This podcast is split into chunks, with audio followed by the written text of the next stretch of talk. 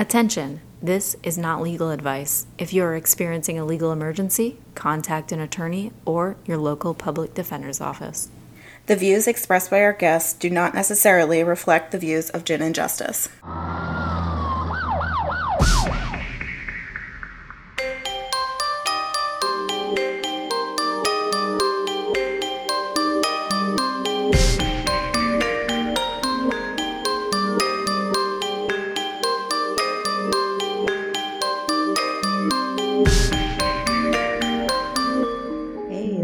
About justice.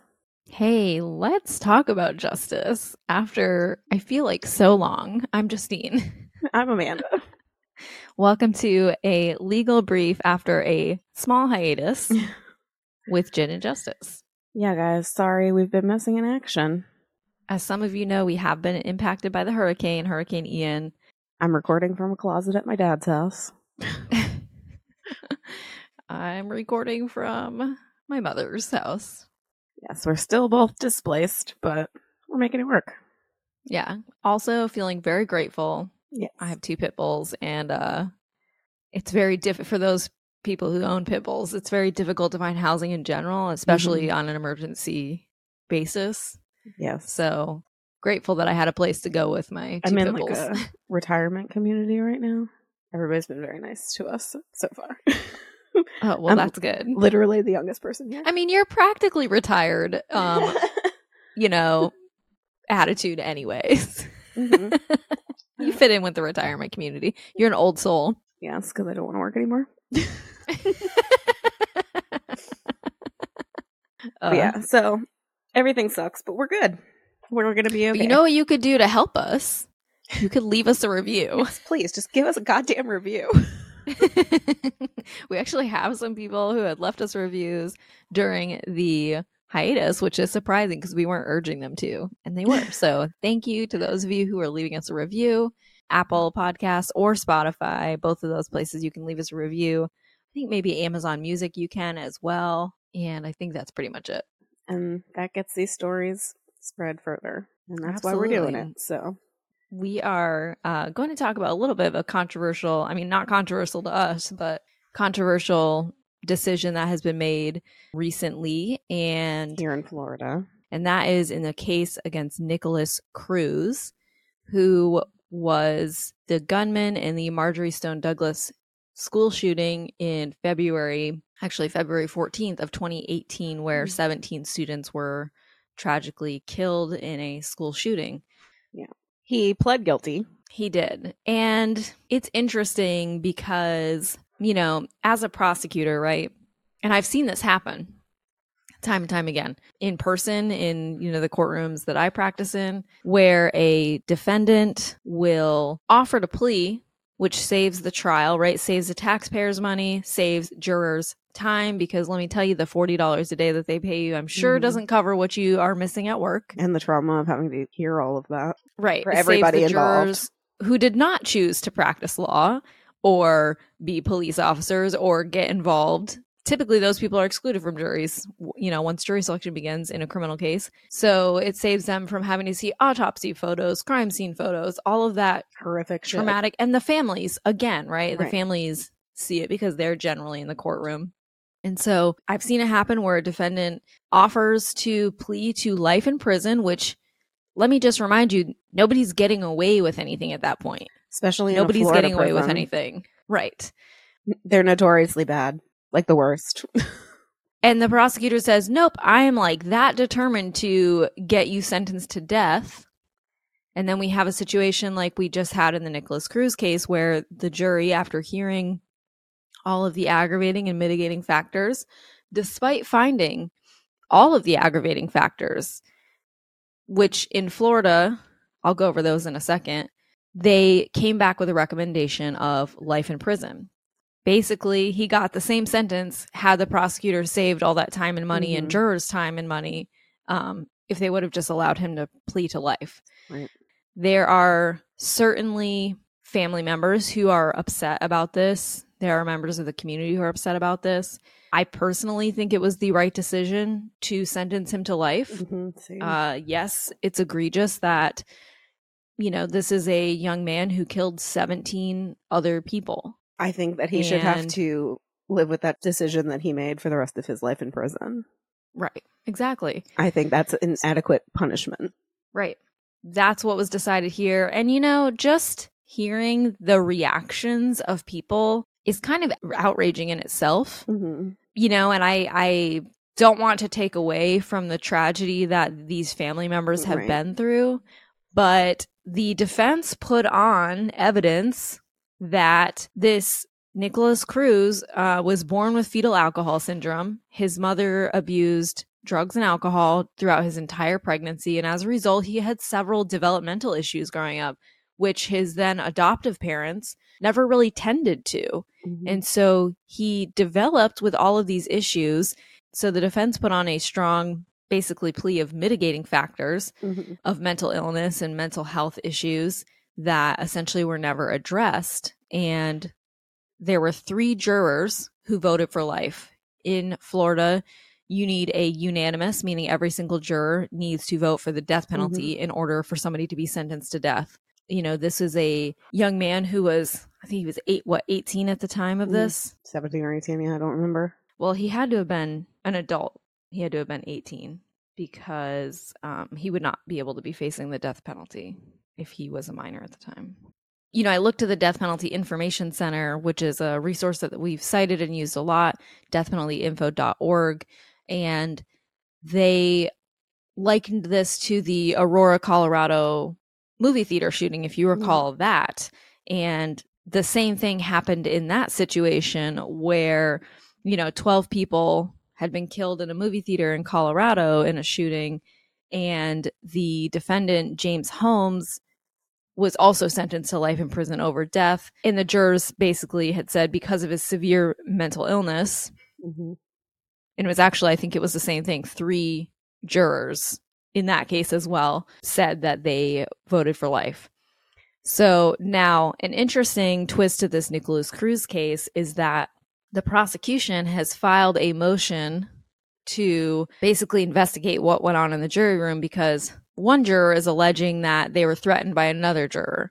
Oh, and so my yeah, so my concern here is is that based on the governor, right? The governor has made open statements about how that was the wrong verdict Mhm. which it's interesting how this country is so like adamant about the jury system until it doesn't work the way I want it they want it to. right. And so And there just, has it's been just so wild to me that the way they want it to is to murder somebody else. Right. Like it just Right. the mentality just doesn't make sense to me. I and Mhm. like make it make sense to me because it just doesn't. Right. I- At the Death Penalty Info Center, they had kind of put together a couple different shootings because unfortunately we live in a society where there's shootings every day. There's just a shooting in Raleigh the other day, and I had to text my friend and say, Hey, are you okay? And, uh, you know, that's unfortunately the society we live in. And it seems that nobody really wants to address it or nobody knows how to address it. So we just keep moving forward and dealing with it. And, you know, that's where we are. I don't- know what the answer is to that, but It's because we're stuck arguing on the backside on what happens to the people afterwards instead of what we can do to prevent these things from happening. Right, exactly. And so one of the shootings that had happened, I think it was in South Carolina at the church. If you recall, it was Mhm. at a the Mother Emanuel African Methodist Episcopal Church in Charleston. Dylann Roof was sentenced to death. And victims' families in that case basically were interviewed after the the uh, life sentence in this case and they stated something to the effect of we know you're hurting but at least you don't have this death sentence ho- hanging over your head and and those family members have said that the death verdict in the Dylann Roof case Mm-hmm. had actually is actually making it harder for them to heal Right. It's just Which we've heard re-traumatizing them before. over and over again. Right, right. And so, and especially um, people who come from, you know, not just religious backgrounds, but people who come from relig- religious backgrounds having the weight of a death sentence above, Yeah. you know, when when the teachings are of forgiveness, right? People just shouldn't have that on them, period. exactly. Like, what are we doing? Exactly. And just to um I thought the defense attorney obviously they did a good job when they were summarizing, you know, the mitigation arguments in the Nikolas Cruz case. Melisa McNeill she described Cruz as a brain damaged, broken, mentally ill person through no fault of his own. She continued to ask the jury in a civilized, humane society, do we kill brain damaged, mentally ill, broken people? I hope not. And so that in contrast to the prosecutor, who Michael Satz, who was the former Broward County State Attorney, he went on to tell that Cruz was a cold hearted, notoriety seeking sociopath who planned the rampage and carried out a systematic massacre in which he hunted his victims. The appropriate sentence for Nikolas Cruz is the death penalty. So you see the difference in how somebody is described. Mm-hmm. Just from a an outside perspective, you know, which one of those is likely more true? Right. Anyways, and then just the, you know, I, I didn't know if we were going to be touching on this subject or not. I figured we would touch on it, but you know, then just the following outrage mm. and the reactions. It's very from people. Florida. Yeah. Very And the way things are played up on the media here. oh, it's everywhere. It's everywhere. I just feel like there was n- no contrast, no perspective at all. It was just everybody's pissed about Yeah. this. And it's like, Right. mm, I don't think that's true. Right, right. Because I think this was a great decision. And well, and to say and broadcast on the news the family members saying the jury did us wrong, they denied us justice. Yeah, that's No. true. The jury system is our system of justice here, you know, whether it's good or bad or indifferent, whatever it is. And we we see juries get things wrong all the time, Right. literally because we find out people are innocent decades later Mm-hmm. right? But in a case such as this, to broadcast and make jurors feel like their decision to not put somebody to death is wrong Right. is so wrong on so many levels.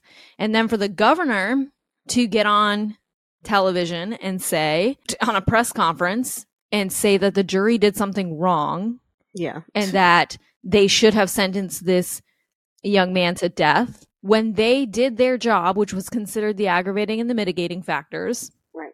And to put that on everyday citizens who don't choose to be prosecutors, say, who and they didn't choose, choose to be there. Right.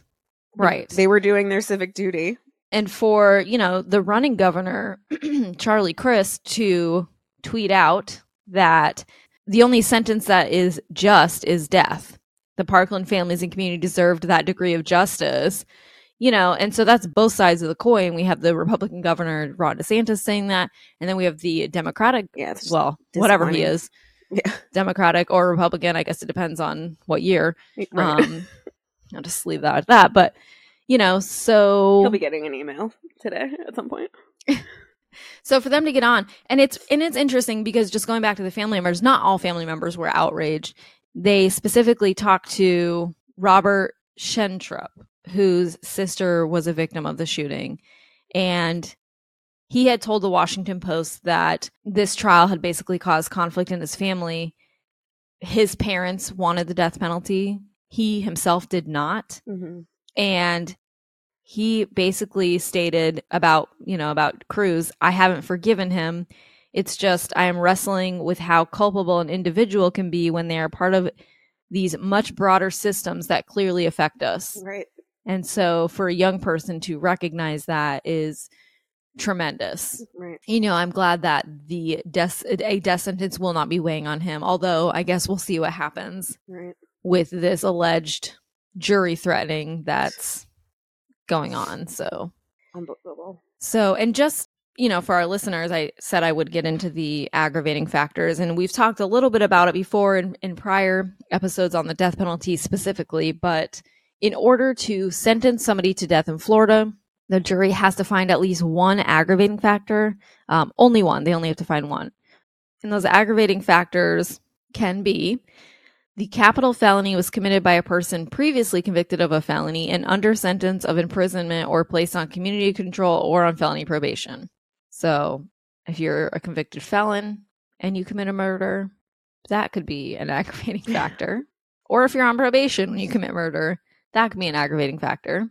The defendant was previously convicted of another capital felony or a felony involving the use or threat of violence to the person. So, you know, same deal The defendant knowingly created a great great risk of death to many persons.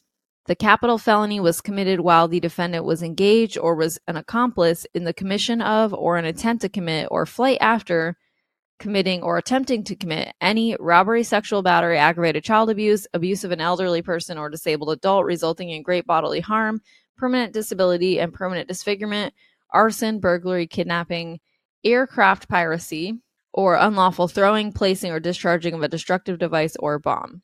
The capital felony was committed for the purpose of avoiding or preventing a lawful arrest or effecting an escape from custody. So that's if you murder a law enforcement officer, that's what that one is. The capital felony was committed for pecuniary gain, so you did it for murder. The capital felony was committed to disrupt or hinder the lawful exercise of any governmental function or the enforcement of laws, which is really interesting considering that's an aggravating factor. And the whole January 6th thing was like a whole prevention of a government function. But, anyways, the capital felony was especially heinous, atrocious, or cruel. The capital felony was a homicide and was committed in a cold, calculated, and premeditated manner without any pretense of moral or legal justification. The victim of the capital felony was a law enforcement officer engaged in the performance of his or her official duties. So there that is again, just to put that in there twice. The victim of the capital felony was an elected or appointed public official engaged in the performance of his or her official duties if the motive for the capital felony was related in whole or in part to the victim's official capacity. The victim of the capital felony was a person less than 12 years of age. The victim of the capital felony was particularly vulnerable due to advanced age or disability, or because the defendant stood in a position of familial or custodial authority over the victim. The capital felony was committed by a criminal gang member. The capital felony was committed by a person designated as a sexual predator or a person previously designated as a sexual predator who had the sexual predator designation removed. So I'm not sure if that's like if someone was exonerated later and the Right. designation was removed. Yeah, so there's that. The capital felony was committed by a person subject to an injunction issued pursuant to uh, specific statutes or a foreign protection order that is accorded full faith and credit and was committed against a petitioner who obtained the injunction or protection order of any spouse, sibling, or parent or petitioner. So if it's a domestic violence related situation where there's an injunction in place and you kill the person that you have an injunction or has an injunction or an order of protection against you. And so those are the aggravating factors. So there's quite a few that can be found. And, you know, I, I guess they found several in several that the, I think they found all of the ones that the state attorneys argued in this case. Um, obviously, they didn't argue all of those, but Right. they did um, argue quite a few. And from my understanding, I did I did look for the verdict form, and it's not published yet. I don't know if it will be. Given that it's Florida, it probably will be because it is Mhm. public record. Right. But so I don't know for sure. But from my understanding, they found all of the aggravating factors. So before we started the podcast, I used to have the same opinion as a lot of people do, I think, which is people that are definitely guilty of heinous crimes. Who cares, you know? Rid the world of them, whatever. I used to think like that until we started talking to people. And I just want to encourage people who are listening to this episode, if you haven't listened to a couple of other episodes I'm about to mention, to maybe go back and listen to them if you have that opinion. Chris Castillo, Journey of Hope from Violence to Healing. He was murder victim families against the death penalty. yeah, his mother was murdered, and he's very staunch against the death penalty.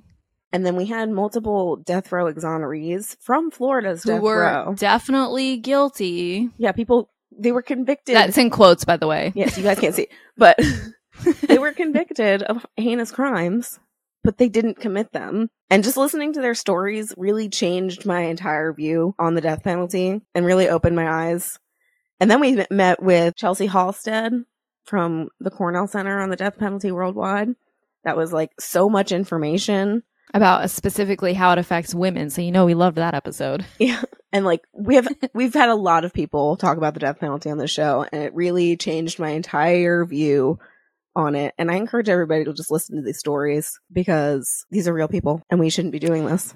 And not only that, but aside from the issues that are brought up in that, the episode that we did with David Garlock, he was Mhm. not sentenced to death, but he is guilty. Right. He was guilty of murder. And he And he's admits an amazing that. human. Yeah. And so just to hear from somebody who says, Yes, I committed a murder. Here's why I committed it. And here's how I have changed.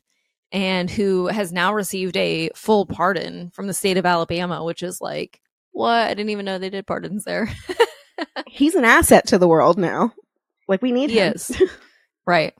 Right. It's a touchy subject for me. I get very heated about it.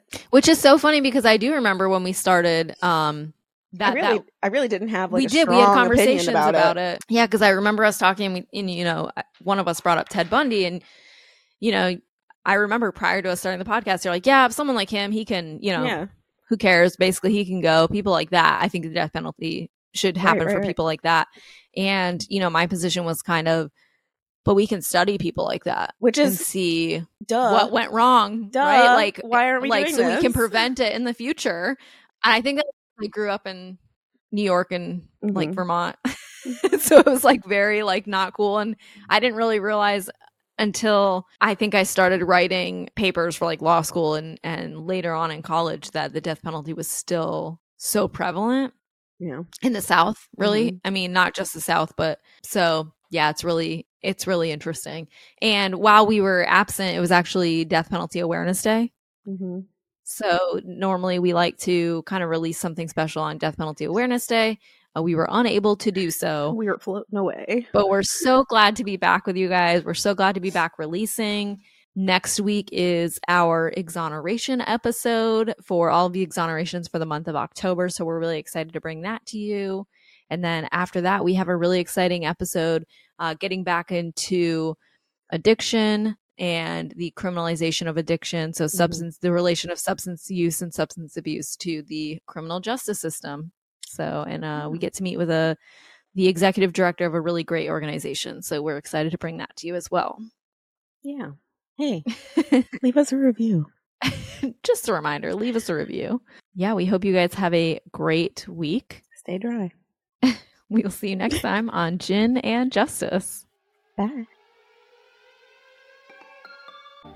All editing for Gin and Justice done by Gin and Justice Podcast. Artwork by Justin Cardone. Photography by Kimber Schwakey. We'll see you next time on Gin and Justice.